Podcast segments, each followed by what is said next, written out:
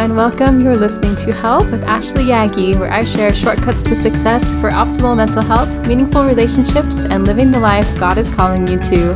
Because don't we all need just a little help now and then? I know I sure do. Thanks for listening and enjoy the show.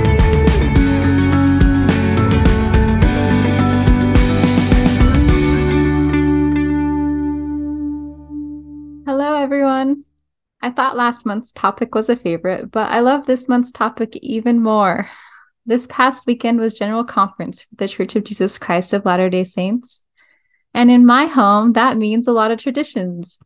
As I oversaw all the preparations and executions for a successful conference weekend celebration and thought about how we were approaching the holiday season, I realized the next thing I'd like to share is some things I've learned about creating a strong family culture.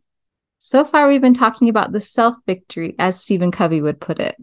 This month, we're going to shift gears and build on what we have learned to talk about families. We do the self work for the purpose of relationships, right? We can't have a healthy relationship if we are not healthy. It's difficult to have a happy relationship if we are not happy. Being healthy and happy helps us connect in meaningful ways with others. I had the privilege of attending a training by Rich Christensen, author and entrepreneur, on creating a family culture several years ago. And this month, I want to share that in the context of marriage, family gospel living, and bring it together with the overarching family culture.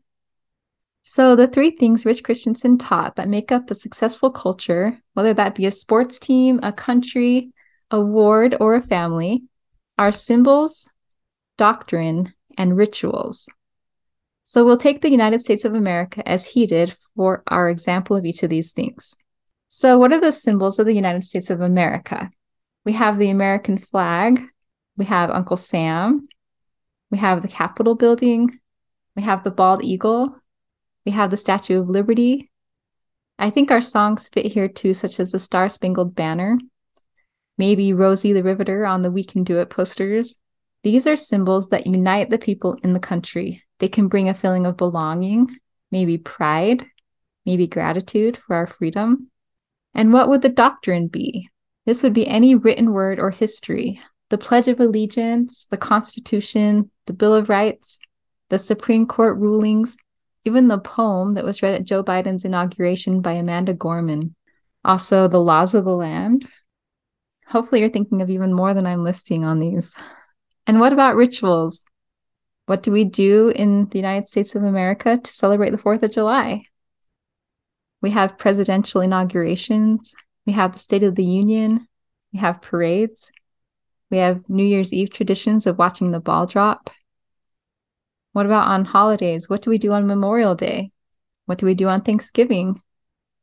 We have these rituals or traditions and participating in them unites us and can increase our sense of pride in our country or our heritage as Americans. So, today I'm going to take a few minutes to talk about how these things would fit in the context of a marriage.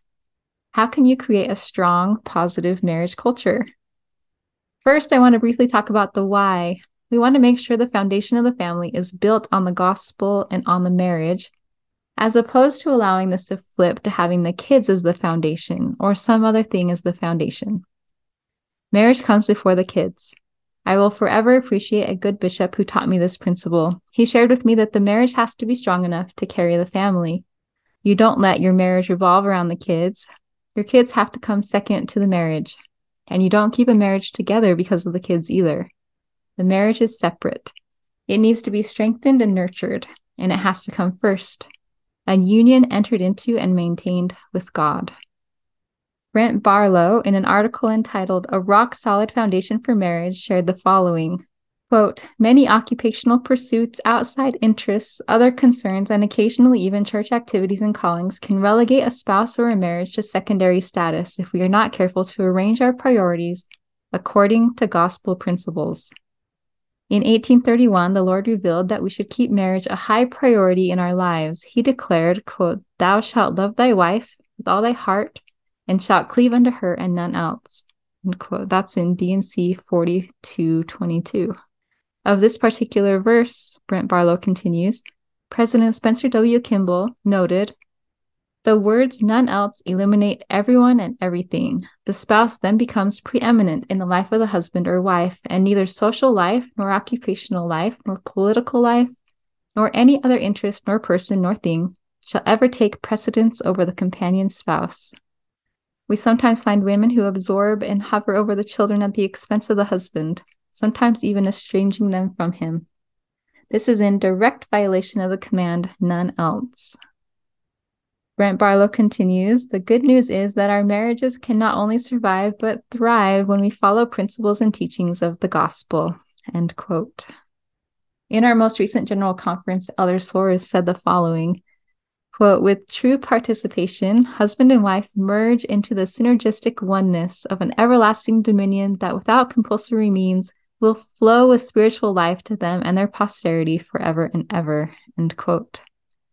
So, how can we build a synergistic oneness that flows with spiritual life? Let's talk about building our marriage culture. What are the symbols of a marriage or of your marriage? There's a ring that symbolizes your union and commitment. Putting it on or wearing it every day is a symbol too, a recommitment to the marriage and a declaration to the world that you are in a committed union. Do you have wedding pictures displayed? Do you have pictures of the temple or place you were married up as a reminder or symbol? Do you have something around from your wedding reception or love notes or a wedding dress? What symbols do you have of your union or relationship? What about a recent picture? What about souvenirs from special moments together? Do you have a song? What about doctrine? Do you have journals from when you were dating? Do you have a story of your relationship that you tell or a story of how you got engaged? Maybe this doctrine includes the covenants you made when entering into your union. Did you exchange vows? Do you have written or unwritten expectations for each other that were clear and defined?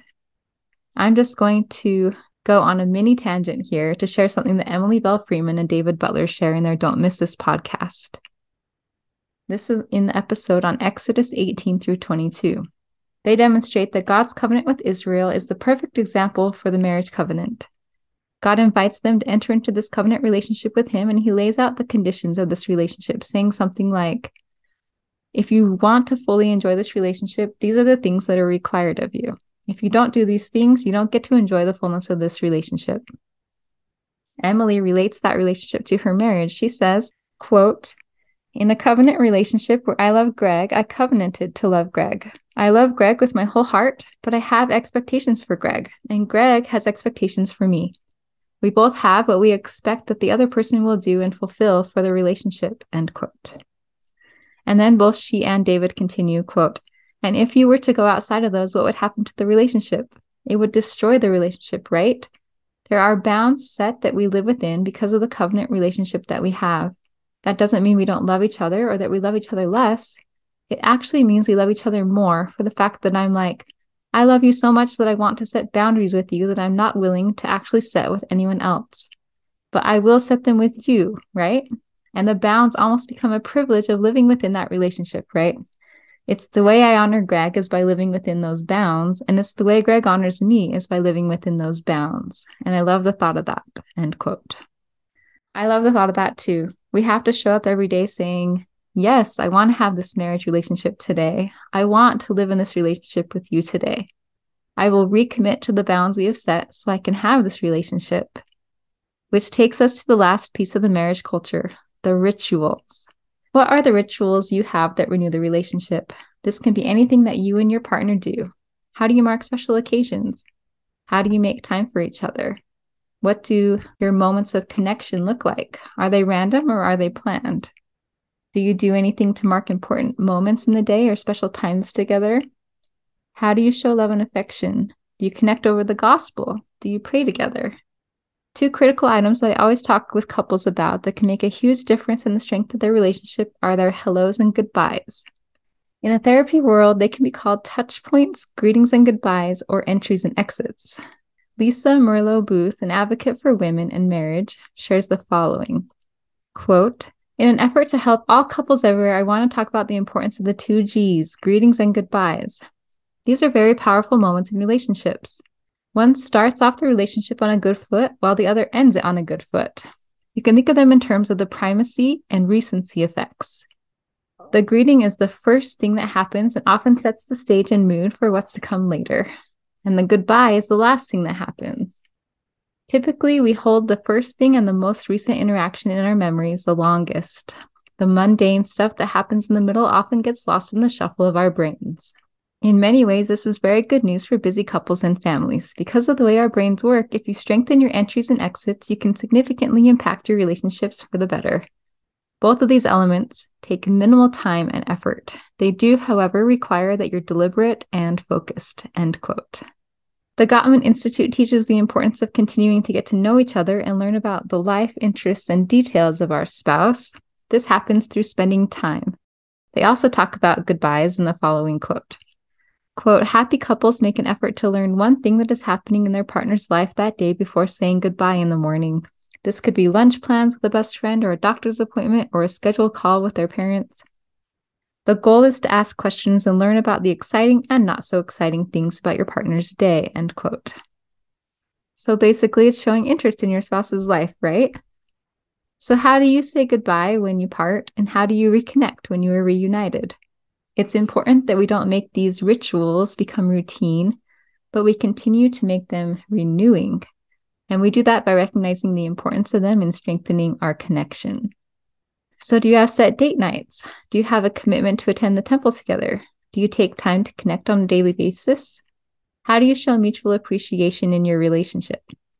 What things can you make into traditions? How can you celebrate your amazing union? How can you be intentional about building a relationship?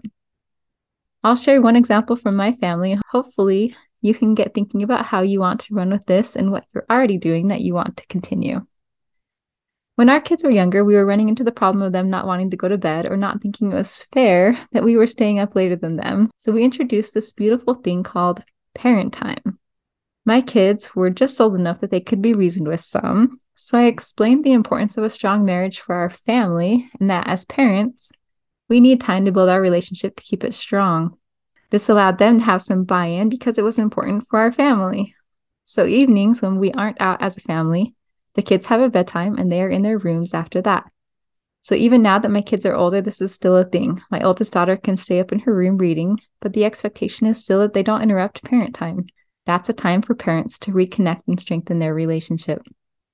So, my summary in 60 seconds or less is this A strong marriage built on the foundation of the gospel is a sure foundation for a family to build on. A marriage relationship comes before our relationship with kids or with outside pursuits. We can strengthen a marriage by utilizing the three things that can build a strong culture. We have symbols of our union, we have doctrine, which can be any history, stories, rules, commitments, etc. And we have our rituals, the traditions, or the things that renew our relationship on a daily, weekly, monthly, or yearly basis.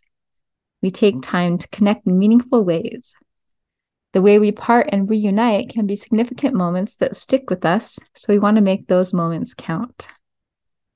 I'd love to hear about the symbols, doctrine, and rituals in your marriage. What is working for you? What areas are you wanting to improve? You can reach out at ashleeaggie.com slash connect or put it in the comments on my blog at ashleeaggie.com slash blog. Hope you have a great day. Thanks for listening. Subscribe and share to keep these episodes coming.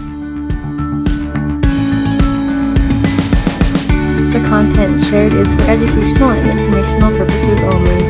It should not be used for diagnosing or treating a mental health problem.